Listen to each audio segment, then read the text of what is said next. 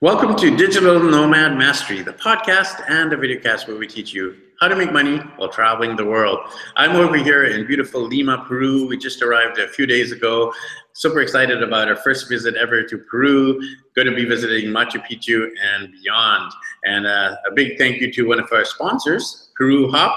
Uh, they're sponsoring a trip across Peru. It's a great hop on hop off service where you can actually see not only the typical touristy sites, but a lot of the off the beaten path places. Plus, they actually pick you up at the hotels and hostels and they drop you off as well. So, really great uh, value for money. Make sure you check them out. Peru Hop. And speaking of hopping, you know, uh, we have our guest today who's actually hopped around the world. He's the world's most traveled man. And his he's actually a fellow Canadian, just like me. I'm actually from Vancouver, BC, Canada, currently traveling the world with my wife and young kids. And our guest today is actually from Canada as well, from Calgary. He's been to every single country in the world, uh, which is an amazing feat. And uh, looking forward to hearing his story uh, about how he not only has traveled the world, but he's really invested time in the cultures, connecting with the locals. And, um, you know, uh, we're going to be finding out about his uh, uh, book, which he just launched as well, called The World's Most Traveled Man. Um, so our guest today is Mike Spencer Bown. And uh, Mike, great to connect with you, my friend. Uh, Let's get to uh, know you a little bit better for the people listening and watching. If you want to do a quick introduction and share a little bit more about yourself. Okay, so I've been traveling for it's about 26 years now, maybe plus or minus a few months nonstop, living out of the same backpack. And in the course of these years, I've you know, I tend to to live um, in wilderness areas or with tribal people as much as possible, or you know, concentrate a lot on the more adventurous countries. But I've managed to you know have pretty good coverage of you know an appropriate time depending on the size of the country for all the countries of Earth, and uh, most of the non-countries and other like entities that are worth visiting as well. Like like you know, there's there's hundreds of them. You might say Galapagos isn't really a country, but of course someone would want to go there, or you know Antarctica and all these other ones. So I've done all that stuff, plus all the countries, and plus tried to have adventures and really uh, get to know the culture and the food and the people and the tribal people and things for each country I go to. Definitely remarkable the fact that you visited every single country in the world. I think there's only about uh, two to three hundred people who have documented the fact that they've been to every country. And I think there's more people who visited outer space than have visited every country. That's a quote from my good buddy Rick uh, Gazarian, who has a great podcast, fellow podcaster called Counting Countries. So you've actually counted the countries, not only the countries, but all the territories and all too. Uh, so tell us about your journey. Like um, you uh, started like 25 years ago from Canada did you always have this goal to visit every country when you were in Canada? Tell us about the origins, the very beginning, when you left Canada, um, maybe some of the first few countries or continents you went to, and, and then how did you go from the first few to hitting the whole world? Well, I think I had, the, I used to live in the wilderness. So I would, I would go up into the mountains or into the forests and I would uh, live alone for months, sometimes up to six months uh, without speaking, just living off the land. And it was in the course of that that I, I became really interested in the ecosystems that I was learning about. And uh, at first, my curiosity was just about the different kinds of wilderness that there were around the world. And so I started traveling from there to try to look at different kind of mountain ranges or swamps or rivers and stuff. And then gradually, the, the more I traveled, the more interested I became in the people. So I was still interested in the wilderness, but the people and the cultures and the civilizations. So, and, and um, you know, at the very first, I had this idea that I would visit everything of interest on the planet. And then as I traveled, this kind of waxed and waned, almost like the moon in terms of how feasible it would seem. So, you know, after, uh, you know, I, I've tried for years and I find out that after like eight years of effort, I'd only done a few continents. And I'm like, wow, these places are really huge. Like, like I think the proper to see Asia, for instance, takes at least eight years. And um, Africa is probably four or five. Uh, Europe's four or five, you know, and you start adding this up.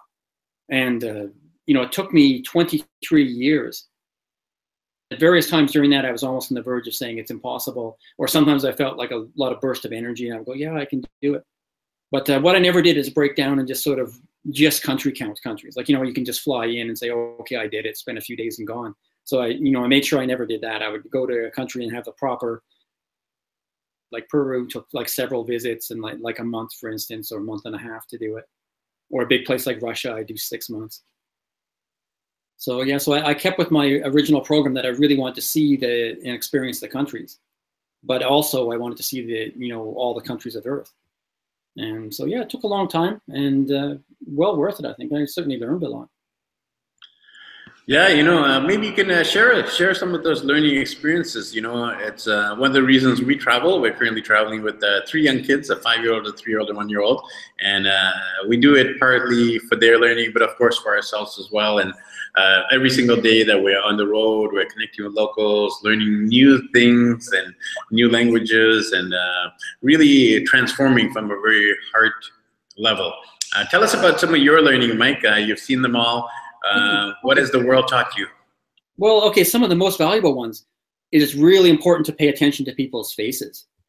So even like there's even a danger if you're learning languages where you're concentrating too much on the language and what someone says, because uh, there there can be dangerous or annoying situations around the world with people. And most people are pretty good, but there's some who are very sleazy and they tend to gravitate near to travelers, and they can cause a lot of trouble and can even get quite dangerous. But if you pay attention to someone's face, and you learn to sort of read their expressions and sort of get an idea of if it's a good person or a bad person. And then you you kind of learn to trust your intuition. This is a way to really coast along and you just sort of then are pass between good people. And it's like a network of good people you can follow. You can get anywhere and even through the most dangerous countries. Because i did like uh, somalia uh, puntland state of somalia. I did um, 2008 afghanistan overlands that's like you know through taliban territory I was in late 2003, early 2004. I did Iraq during the war there. So I was hitchhiking around watching the Americans battle the Iraqis. And by following this policy of learning to see if it's a good person or not from trusting their face and the intuition of this, I was able to avoid a lot of dangerous situations and get to see countries that otherwise would be too difficult. Because these are the ones where you're most tempted to just country count if it's a country that's at war like that. So I think that was really valuable and it helped a lot with tribal people as well because they often have languages where there's no way you could learn it and you know it's so obscure it'd be almost impossible to find books on it. But if you're going mostly with um, people's body language you can learn to get along and, and be in a tribe and you know hunt antelope through the rainforest whatever it's going to be. And you can just get along with gestures and looking at people's faces and laughing and stuff like that. So it, the nonverbal communication is a really important travel skill yeah, I definitely want to echo your sentiments there. Um, when you meet someone, you can almost get a gut feeling. It's kind of like this, okay, this person is good, or this person, something off about that person. And yeah, you can look at the person uh, if they're not making eye contact, uh, just kind of like the vibes they're sending out there. Um, definitely something you learn. The more you travel, you can kind of sense it. Um, so uh, you, you travel to all these countries. I'm curious to know um, this is a question that's a hard one. Uh, people ask me this all the time. I'm like, I don't think I have a favorite, but uh, do you have one favorite country or several favorite countries or a few? Um, share us some of those if you have them. Okay, well, I really like the uh, Congo for the forest living with the pygmy tribes there. So that, that was really interesting. I was able to live in leaf huts and, and uh, really see this. They're quite a primitive culture and quite a fun living people and they were fun to live with. And I think um, Mali, you know, Africa as well was much better than what I'd expected it would be. There was almost no tourists at the time because there was a lot of trouble with uh, Tuaregs rebelling around there. But yeah, they have these really interesting monuments, and uh, yeah, the people are fascinating there as well. Seychelles was really good for beaches. Some people love beaches, and you know, when I went there, I was almost thinking, oh yeah, the beaches of Seychelles probably won't be that good because everyone's saying how good they are. And I was a bit jaded from seeing beaches all around the world. But when I arrived, I was like, hey, actually, these beaches are really good. You know, pink sand and uh, everything is, was of an appropriate size. So there's like interesting rock formations and the coconut trees that go along with it are, are sort of like in proper um, proportion to what the rock formations are. So, you know, things like this count for aesthetics if you're trying to judge what's the prettiest beach.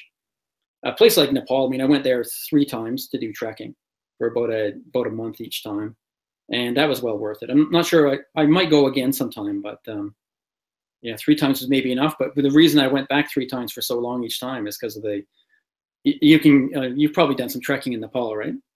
Or not yet? Yeah, you have. Yes, I actually have. Yeah, I I, um, I spent about a month in Nepal. I um, actually traveled overland from Tibet, from Lhasa to Kathmandu, and I went to Pokhara, Lumbini, um, Royal Chitwan Park, and then I actually from Nepal and India. Yeah, uh, one of the most amazing countries and definitely one of the most amazing scenery, especially when you go to like Everest Base Camp or see the glorious mountains. Uh, definitely takes your breath away. Yeah, and, and here by your description of your trip, you sort of brought up uh, one of the things I've learned from travel as well. Another thing is that it's not so much the country that can be interesting as the the people and geography of the trip, because the country is kind of an arbitrary thing. You could redraw lines everywhere, and you still have the same people and the same geography. But sometimes these trips is what what is the most interesting. Like, like uh, for instance, I think it was maybe 2012.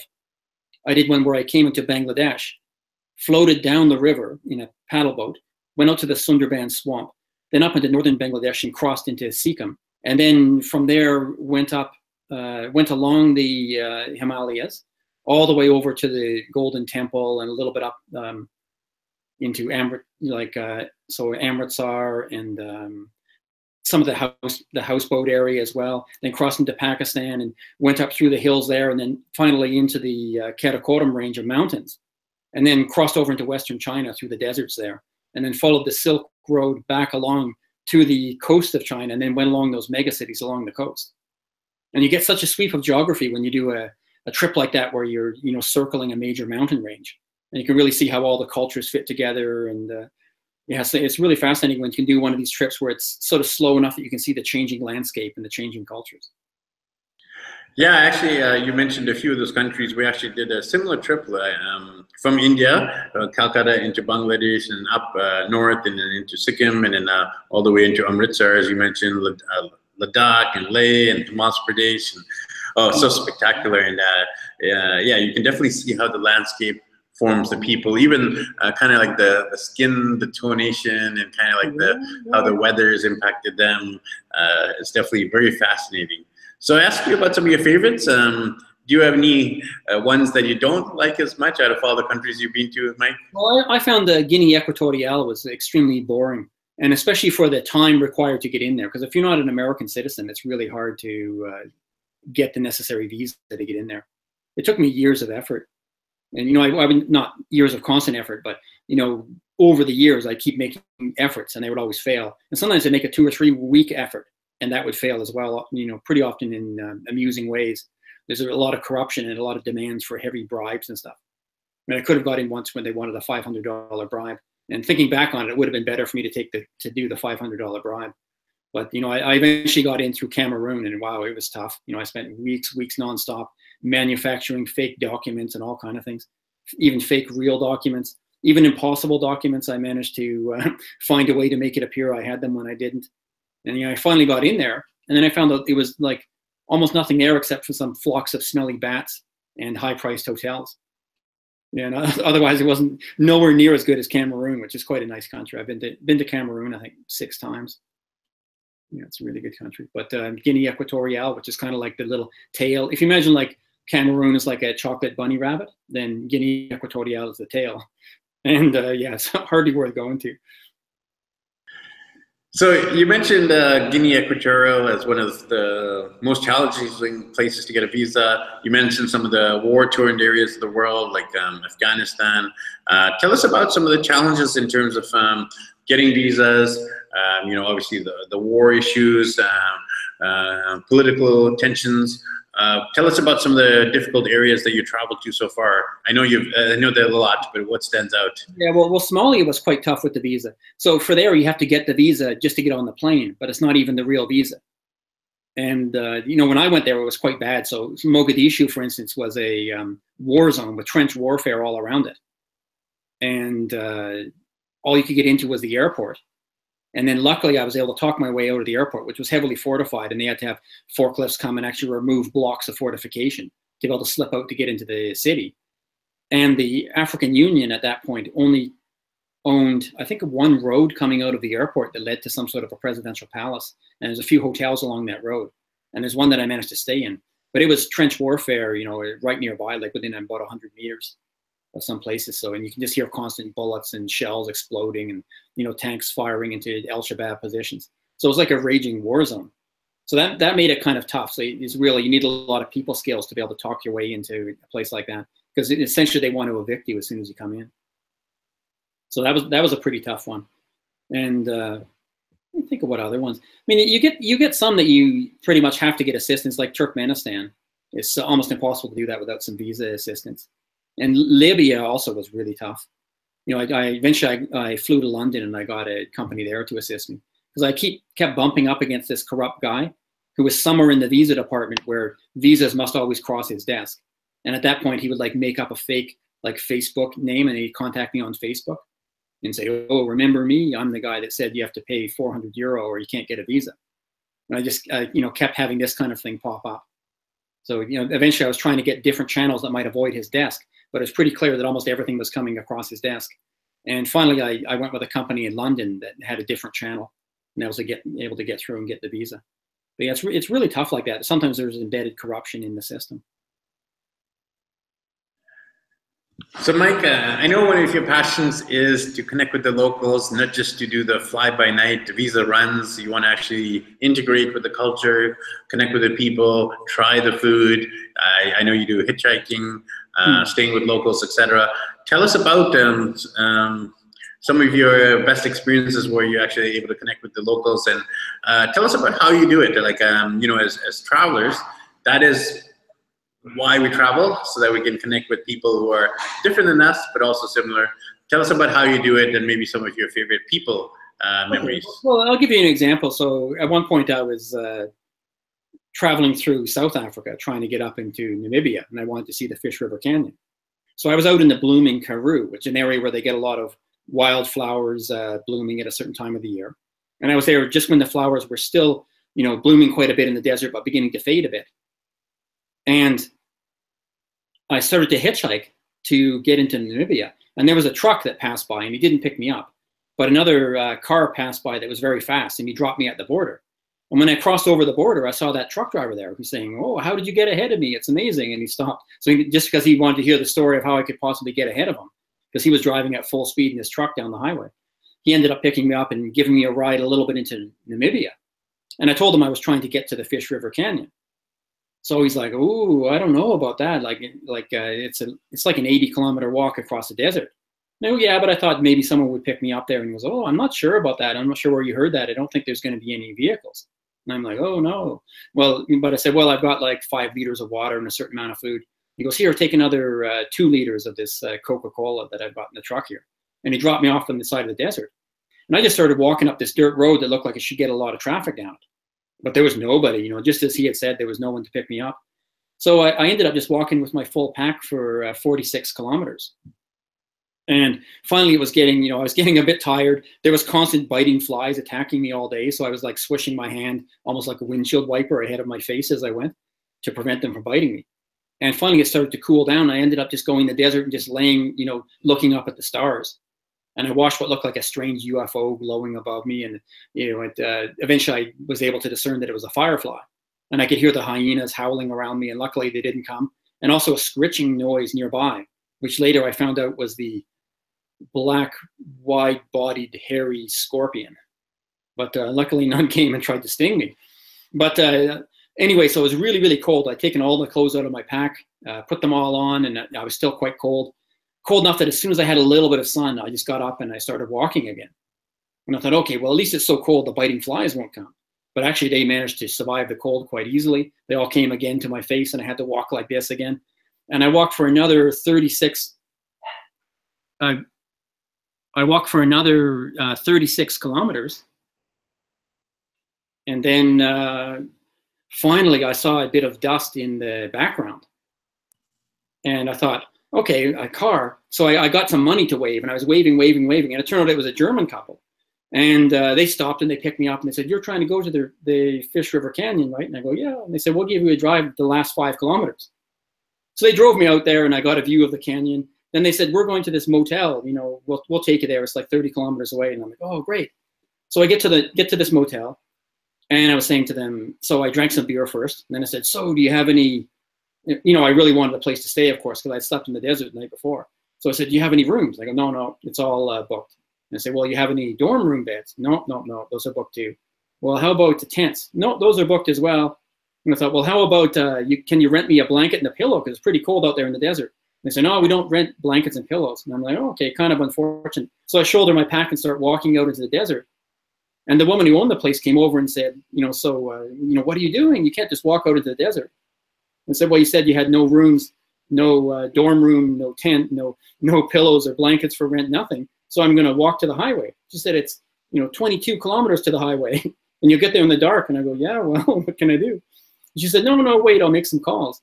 And she ended up calling this Belgian woman who ran like a luxury hotel nearby.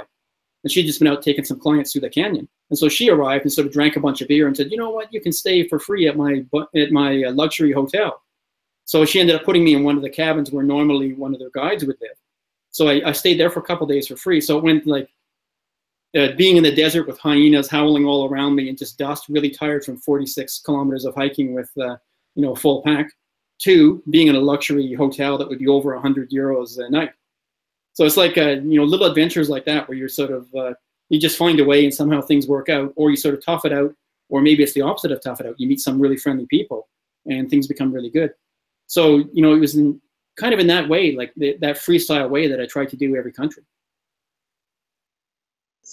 What, what a story, Mike. Uh, you know, I can just uh, almost visualize you there, uh, you know, with your backpack and then kind of giving up hope. And then all of a sudden, the angel helps you out, saves you, and then boom, uh, there's room at the inn after all, and you get this luxury stay.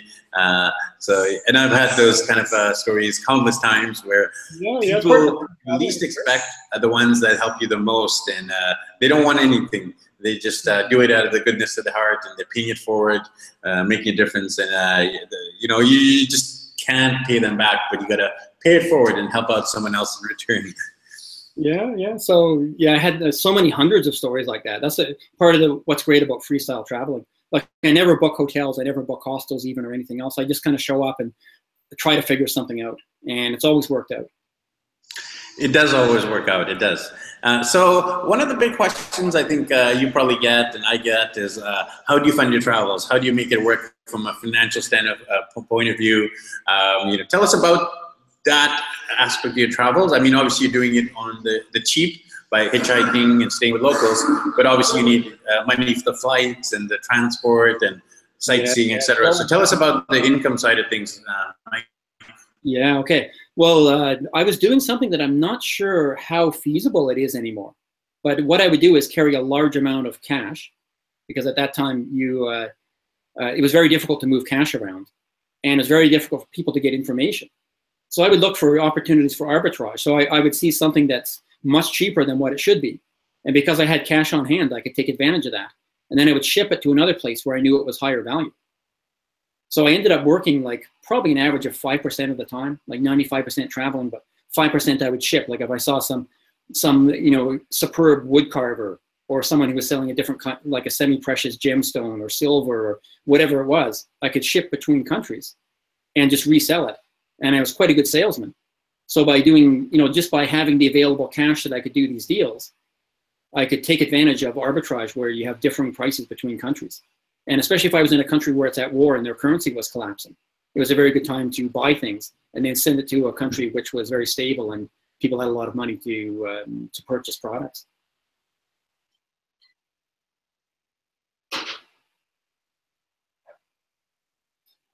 Yeah, so I'm, I'm not sure how much uh, people can still do this because now information is very cheap. And it used to be that information was extremely expensive. So you like, like let's say you were going to buy rubies in northern Burma no one would know how to go about doing that. And there was nothing on the internet or anything else to figure it out. You just have to go and figure it out. And if you tried to wire in money, people would be stealing it at the bank. You know, it was almost impossible. So everything had to be done cash.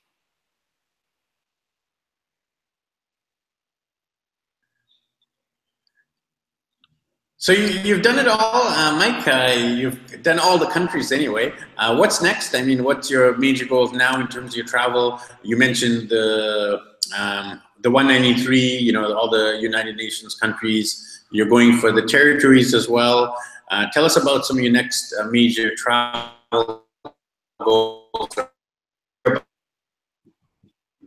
Okay, well, I'm not so much going for the. I've done a lot of territories and, all the ones that I thought was interesting, but I'm not really chasing like um, someone else's list of what territories I should have to do. Like, I, like I, I would find that instead of going to minor islands that you know I wouldn't even consider interesting, I'd rather spend more time in large countries or places that are, are of guaranteed interest. So I, am not really following the country counter agenda where they're looking at what sort of um, uh, you know, political regimes are in control of a particular island, or maybe one one island of an archipelago is somewhat independent or whatever. I, I would go there if it was something that's you know generally recognized, or if there's something very interesting about it. But you know, I, I would prefer you know with extra time not to be chasing little you know bits of rock out in the ocean that you know some people are doing. They're trying to get a very high count of some sort.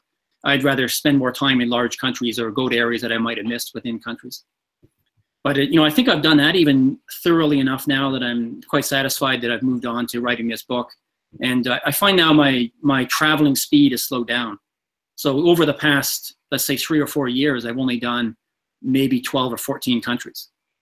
So I'm moving very slowly now and sort of getting to know things a bit better. Like I've been in Ukraine quite a bit, which was an interesting country because first of all, it's very cheap. So like, uh, for instance, three years ago, you could live in Ukraine for about $20 a day. And that's living pretty well because like a bottle of vodka then was like a dollar like yeah, something like a pizza was three or four dollars even it was very cheap because their their currency had come down quite a lot because of the war and now it's recovered somewhat but it's still you know like you can rent a place in the center of the capital city you know right in the most central area like the equivalent of uh, you know being in, right in downtown new york you can get that for probably $30 a day and if you want to live out uh, further than that and take the metro you can get it incredibly cheap so it's it's a good deal. So I'm going around now looking for places that are a good deal where not too many travelers show up there, and it's still quite cheap, and so I can spend more time there without uh, you know breaking the pocketbook. Any any major parts of the world, or any other islands, um, any other sightseeing attractions still to go? That's uh, if you could uh, jump in a plane today. What is no, some of those places? I finished my my whole like the list of what I wanted to do anyway, which was all the countries plus hundreds of other things like for instance, I wanted to have my birthday in Antarctica and, and spend a few weeks there and go hiking around, see all the penguins. You know, do like um, you know, as I mentioned, Galapagos and Falkland Islands and you know places like Nagorno-Karabakh or or the Kurdistan part of Iraq as well as the other part. Like so, so I went and did all those things as well to the point where I was feeling it was just getting silly because you know some people then are trying to parcel off you know very minor things that no one's even heard of like someone might declare they have some republic in in uh, you know europe but really it's like a little island in the middle of a river or whatever it is right so you have some people trying to chase that but i, I don't find that political stuff too interesting so i you know i'm not sure what i might do next maybe i'll do more expedition travel uh, maybe i would even um, try to settle down a little bit and do some more writing but i'm finding that the slow pace of travel i'm doing now is suiting me but uh, yeah, I don't know. You know, eventually I'll have to make a change because it's a long time living out of a backpack. But the same backpack I've had all these years, and that's all my possessions are just this some old clothes in the backpack. So I have no, uh, you know, really nothing. Like I didn't even have a phone for the longest time. I've got a little Nokia that I use in some countries, like. but uh, yeah, because my goal was to have nothing that was worth stealing. So I essentially have no possessions, and that's can sometimes be a somewhat difficult way to live. So yeah, I might make a change soon. It's hard to say. I'll, you know, I'm thinking about what's next in life. Maybe I want to do more expedition type travel. You know, could be interesting. Or I might want to do some sort of a business. You know, I've, I've done various kinds of businesses before in the past, so I might get into that. It's a different world now. Now there's all these digital nomads that I'm running into, right? So uh, it's it's a different world with that. They've got a new way to uh, to travel around the world. That's kind of interesting as well. Yeah, you know that's uh, one of the reasons we started a podcast to document all the different ways to make income while you're traveling, uh, working online, uh, how you budget budget travel, save on travel, even cover things so things we're talking about today like hitchhiking and couch surfing, house sitting, pet sitting. Uh, definitely a whole bunch of topics we've covered. Um, you know, we've even covered uh, travel writing and book publishing, and that's something you're actually on the verge of doing. You've just recently uh, launched a book called World's Most Traveled Man. Tell us about the book. Um, you know, maybe give us a quick uh, summary of the book content.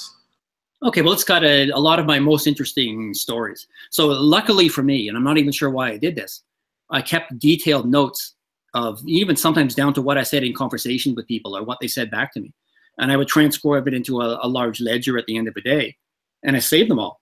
So after every so often, I would you know send them back to Canada, and they sort of you know piled up at my mother's house.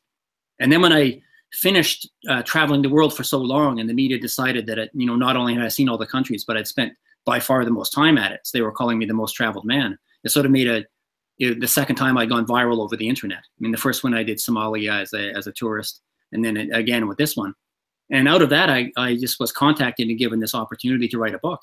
And then I was so lucky that I had all these notes because it would have been impossible otherwise. Because remember, imagine trying to remember, you know, um, uh, over two decades of travel like that. It's almost impossible. So, you know, I had all these notes where I could go back and find out what was the name of that uh, shaman that I was staying with and where was it exactly, and even some details of conversations we had. And so you know, I could really decide how to modulate, like how um, how much detail I was going into so I could speed things up and I can zip along for, for telling the story, or when necessary, I can really dig down and get the details.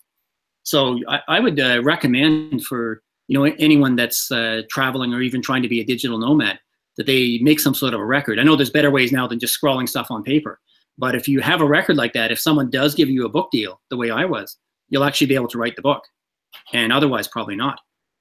So yeah, so I, I had collections of my best stories and with the help of an editor i was able to choose you know to make a reasonable sized book. Of course i had to set aside three quarters of my adventures. But i you know i picked some of the best ones. You know they wanted all like dangerous countries and war countries where you know i was traveling down roads where the taliban were chopping off people's heads or suicide bombers were going off nearby and stuff.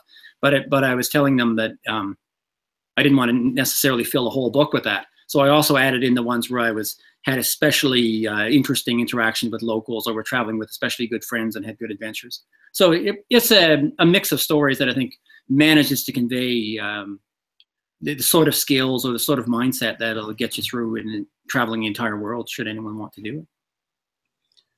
Well, you know, even on this podcast, you've shared some phenomenal stories. So I'm sure the book is even uh, better uh, because you get to really see inside your mind and see inside uh, these experiences that you've uh, had for the last uh, you know two decades plus. Uh, definitely looking forward to reading that book myself. Uh, my, one of my major goals is to visit every country in the world as well, but not just myself. I want to do it uh, as a family. We want to be the first family in human history to visit every single country. I'm currently only at 71. A lot of people say, hey, Ricky, you've been in 71 countries on six continents, but I'm like, well, I'm at 71, but there's still like, uh, you know, over 100 left to go. So we're inching away, you know, country by country. Uh, by end of this year, we'll have done uh, close to 80. Uh, we'll have done uh, every single country here in South America. We're currently in Peru, heading into Bolivia, Uruguay, Argentina, Chile, and then we'll have done all of the South American countries. And I'm kind of like you, Mike. Uh, I don't want to just breeze through them.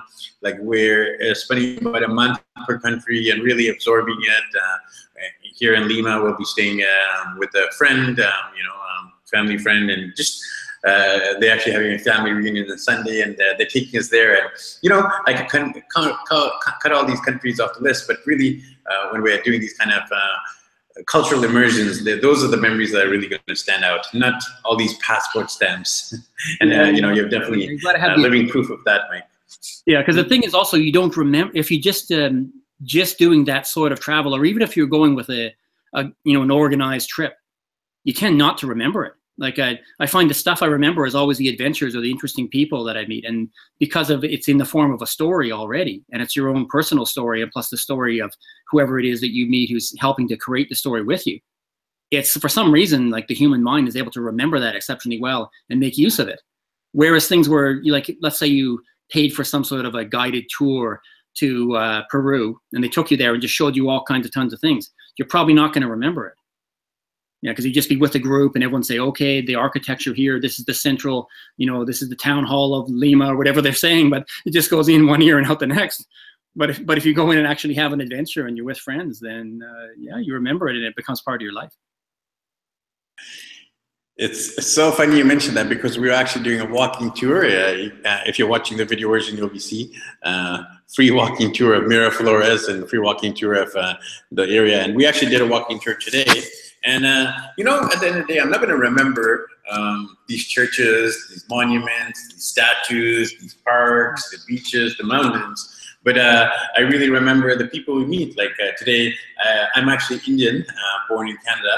And uh, today I was carrying around our little son's stroller. And we were going up these stairs. And then a guy is like, hey, you need help? And I'm like, sure, you know, so we carried the stroller up and I'm like, oh, where are you visiting from? He's like, I'm from England. And he spoke a very refined English accent. And I was like, okay, cool. And we start talking. and He's like, oh, where are you from originally? And I'm like, India, Indian origin. And he's like, oh, I'm Indian origin too. And we really connected. And that's what I remember. I don't remember the tour, but I remember him and the stories and the connection we made. And totally want to echo your sentiments there. I actually do a travel blog, and that helps me record it all. And you know, it doesn't matter if you do it digitally or analogically or in a notebook, as long as you record these memories, because uh, those that's what travel is all about. So, Mike, um, you know, to end off here, there might be someone who's watching this video, listening on iTunes, and they really want to travel more. Uh, you, have traveled the world, and there's some people who haven't even left their country. Uh, they haven't even left their state, and uh, you know we're very blessed to be able to travel so much as you and me and others on the podcast have done. Any tips or advice you would give to someone who's watching or listening now who wants to travel more, but they just don't have the money, they just don't know where to start? Uh, what, what would you tell that person? I think some uh, people right have said this before, but there's no, there's no, um, really, there's no perfect time to travel. So in a way, it's all perfect time to travel because you can always find excuses of how of why you can't for whatever reason. You've got to finish this, or you don't have enough money, or all this. But you just got to get out and start. And uh, then once you do that and sort of get into adventuring, it becomes almost like a I don't know, like a hobby or lifestyle. or I think there's certain fears that, that you might have in your mind, like, oh no, if I go to South America, you know, I'll get robbed. And okay, you probably will, but you'll probably survive also. And you know, in a way, it's worth it. And eventually you learn that these things are, in a way, they're, they're kind of minor and your chance of survival is much higher than what you might think if you were, uh, uh, you know, if you, if you were just naively considering uh, foreign countries. Because really most people are quite good. And you can get good advice from some of the good people you meet. And as a result, uh, safely see almost anywhere. And I think it's so, it, you know, as a result, it's better to just go out and start. No time like the present mean, when I started out, I had almost no money, and uh, yeah, I just went down to South America. I think it was, you know, going around. I mean, at that time it was really cheap. I was getting hotel rooms for three cents a night. it was just after the war in Nicaragua and stuff. So, you know, there's a lot, lot of thieves around. But if you're if you're careful, you can avoid it, and especially if you don't carry anything of value, you know, you can avoid it even more. So, you know, a lot of the worries that people have about traveling simply don't come true. Or often, if they do come true and something is a bit of a mess, sometimes it's amusing or it makes an adventure that you remember. So, uh, you know, it's worth the risk. The risk is smaller than people think, and it's definitely well worth it. Absolutely. You know, uh, as an avid traveler, I totally agree here that uh, every precious memory we make is totally worth it at the end. And you don't remember how much you spend, but you remember these memories, these experiences, the life changes, the the heart changes, the people you meet, etc. So, uh, Mike, it was great to chat with you. Uh, you know, uh, if people wanted to connect with you, uh, grab a copy of your book uh, hear a little bit more about yourself. How can they connect with you? Uh, website, social media, email, etc. Yeah, I guess I check Facebook most often, so that's probably the way. Mike Spencer Bown on uh, on Facebook. So that that would be good. And the uh, book will be available on um, Amazon and in Canada first, and then later it's coming into the States and probably like Germany, other places in Europe, maybe at a similar time. So it'll be widely available. It should be good. And I guess I've given some of your listeners the the most uh, dangerous possible advice for almost the opposite of digital nomad for how to make money while traveling. Carry a big sack of cash. Sometimes I have like eighty or hundred thousand dollars in hundred dollar bills on me, like hidden away, looking for an opportunity for something to buy and sell. But uh, hey, it worked. Used to work in the past. I'm not sure if it still would now. And it's a, a little bit dangerous, but uh, there's always the possibility to take advantage of opportunities that way. Yeah, the world's definitely changing. Uh, I don't know many people carry that much cash anymore, especially with customs and they asking you, you're not allowed to have more than 10,000 US cash on you and you have to declare that to customs and stuff like that. Oh, now it's probably Bitcoin yeah. and cryptocurrency and e-currency, you know, everything will be digital currency instead of actual physical one. Yeah, this is back in the day. I mean, I switched over to credit cards at a certain point. I think after about um, maybe around 2008 or 2000, maybe 2008, 2009, it became possible to use a credit card almost everywhere or a bank card. So, you know, I, I uh, decided to shift away from cash. But yeah, for the longest time, like, like even you, you early on, you land in the Philippines, you find out they're not interested in traveler's checks. They won't take credit cards and bank cards don't work. So you're like, okay, you better have all the cash for your journey plus cash in case you see a business opportunity to keep yourself traveling. So yeah, used to, it was a different world, you know, even trying to make a phone call, you know, sometimes it would take a week to make a phone call in some areas. You find like an, an old black rotary phone you can find way out in the jungle somewhere. Yeah, it's crazy. Now, now even uh, in the most, uh, you know, the poorest countries you can find, everyone's got a smartphone. So yeah, it's interesting. It's a new world now. There's a lot of opportunities. And I'm sure, I'm sure your listeners are probably taking full advantage of them or, or trying their best to do so. Yeah, totally. And it's so funny you mentioned that because, yeah, we're, we're, we're visiting very poor countries on our travels and we see pretty much the poorest of the poor people, you know, if they're making minimum wage or next to nothing, they all have a smartphone. and it's, it's, quite funny that they are. Yeah, I've been in like Nigerian restaurants where it's like, you know, 15 cents or 20 cents for a meal. And I'd be sitting with the Nigerians joking around and they would, they would ask me to, you know, what kind of uh, phone I have. And I'd show them that like an old black Nokia thing and say, oh, it doesn't even work here and they'd feel so sorry for me that sometimes I'd go to pay and the, the um, owner would say, oh no, that gentleman you were talking with, he actually paid for your meal, right? So, so they'd, uh, they'd spot me the 20 cent meal because they, they thought I must be very poor to not even have a smartphone, right? even make a few dollars a day, I've got one. Uh, super, super funny. Well, hey, Mike, uh, you know, it's great to connect with you. I definitely look forward to meeting you in person since we're both from Canada. I'm sure our paths will cross. Uh, either in Canada, somewhere else in the world. I, I, I, have to actually make my way over to Ukraine as well, so we might meet over there. But uh, thanks for uh, you know connecting here on the podcast, and we look yeah, forward to meeting you in real life as well. Okay, yeah, I'll, I'll try to see you in, in the real world and uh, have fun in Peru. Thank you. Thanks, Mike. And uh, thanks, everyone, for tuning into this episode of Digital Nomad Mastery covering a very important topic, obviously, and uh, a, very inspiring individual, Mike Spencer Bown, who's actually the world's most traveled man. And now he actually has a book with the same title as well. So make sure you grab a copy of the book. And, you know, uh, if you've been inspired like I have uh, through all the Mike stories today on the podcast, make sure you grab a copy of the book. I'll have the links below where you can actually uh, purchase the book and also connect with Mike and uh, pick his brain. You know, he's definitely a very inspirational individual. Uh, so thanks everyone for tuning into this episode of Digital Nomad Mastery, live on location from beautiful Miraflores in the heart of Lima, Peru. Uh, we'll catch you in the next episode of uh, Digital Nomad Mastery, the podcast and the video cast where we teach you not only how to make money while traveling the world, but even, as we're demonstrated, how to see every single country in the world with the world's most traveled man, Mike himself. So thanks, everyone. Happy travels.